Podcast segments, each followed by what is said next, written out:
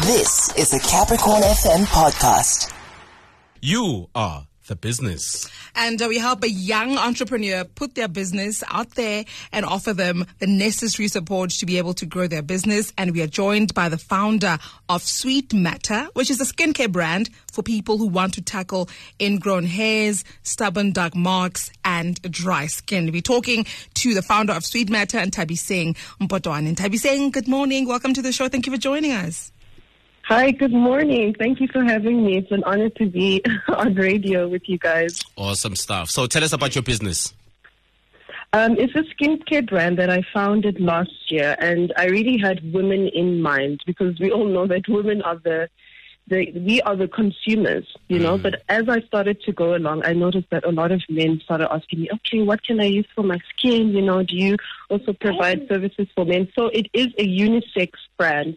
So what I did was I the problems that I had for myself was dark marks and ingrown hair. So I thought, what can I do actually to start a business? Coming from China, I didn't want to work for for anybody. So I thought, you know, I think that I should start a business. What should I do? And this is what I came up with. I thought, okay, skincare, and I feel that in South Africa. Um, I think that a lot of people should start a business because, you know, when you're growing up, you know, your parents will tell you, no, you need to be a doctor, you need to be an engineer, you know, Sure. whatsoever. And right now, the situation in South Africa, you can see the market in the, those industries, the medical industry, engineering industry, is saturated. People don't have jobs.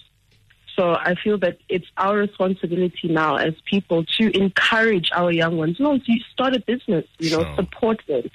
So that is what I want to instill as well in my son, you know. So yeah, at Sweet Matter, I provide a very safe space for women. Um, because at Sweet Matter, you matter.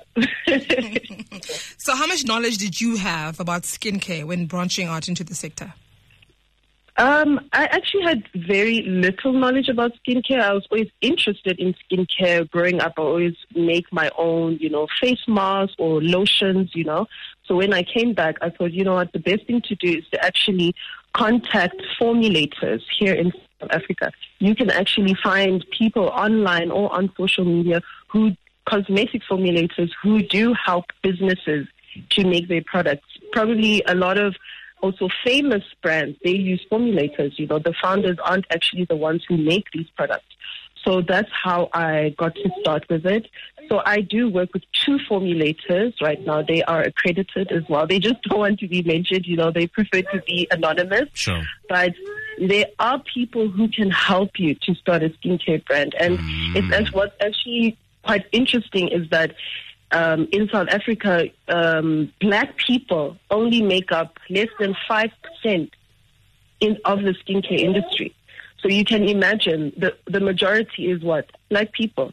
But we are not, you know, supporting each other and we actually don't know, we don't have a lot of information on the fact that you can actually start your own skincare brand, you know? Yeah. So um, I want to put it out there that if you want to start something, do your research, ask questions, and you can actually do it. Yeah, 100%. So we're going to be joined by our business coach later on. What advice would you like to get from them? Um, I'd like to get advice on funding, actually, because what the advantage that I had was that I actually saved a lot of money when I was coming from China to South Africa. So I did have funding already. So I noticed that right now I was applying for a lot of funding, doing a lot of research, and the process is insane. Maybe you have people waiting for a year, six months. So I want to know what is the best kind of funding for small business and for people to actually get in back in contact with you. Okay. So for the ladies and the Slay Kings, how do they get a hold of you if they would like to have their skin popping? they can get a hold of me on Instagram is at underscore sweet matter and on Facebook, Sweet Matter, and on TikTok, I'm at Sweet Matter. Thank you so much, Nthabiseng, all the best, founder of Sweet Matter, and Nthabiseng Mpotoane. We're talking this morning with chartered accountant, business coach, and managing director at My Dough, Thabelo Raphala. Morning, morning, morning. Welcome. How are you doing? Morning, I'm poor complexion, and when and you? Good. We have an entrepreneur today who's in the skincare sector and talking about skin, quite sensitive and um, a business that would need extra attention to detail. So, what should people know or do before branching out into skincare? It's quite an exciting business and, like you say, in quite a sensitive space. So, there's a, a couple of things that one should look into when they go into the space. One, um, it's such a regulated environment. Um, if you really want to go mainstream, sell to you know, a whole host of consumers, you know, you have to comply. There's quite a lot of regulation around it, um, governing standards and, and of how you, you produce your, your skincare products, your labeling and the sale of skincare. So it's quite important for you to understand what are the regulations in the country.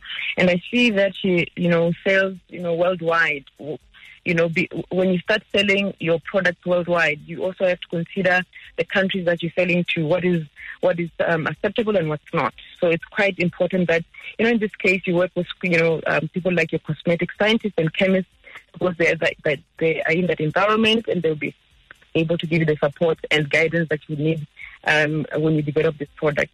So that's one. You know, you also look at, you know, ingredients. Uh, what is the level of knowledge that you have on them and the quality thereof because you're dealing with people's skin. So it's quite a sensitive area. So you need to do a lot of research on skin ingredients. You also have to look at the potential benefits and the side effects. And that leads then to product testing. You know, before you sell anything to anyone, you need to make sure that you test your product, you get feedback. And this is where you consider partnering with your dermatologists, your skincare professionals who also guide you in that process and they also deal with, you know, um, consumers in that space so um, test your product, make sure that before you then sell them onto the market, they're safe, you know, to consume. Um, one other important aspect: you cannot develop a product while you don't have, an, you know, a, um, a consumers to buy it to buy them. So, what is your distribution and marketing strategy? Who are you selling to? Um, how are you going to get it to them? You know, and this is where you consider things like, you know, your sales channel, are you going e-commerce, you know, or retailer partnerships, or are you, you know, are you selling directly to consumers? So these are some of the things that one has to look at before they even go into the space. Do they have the muscle, financial muscle? Two, do they have the time to invest in this space?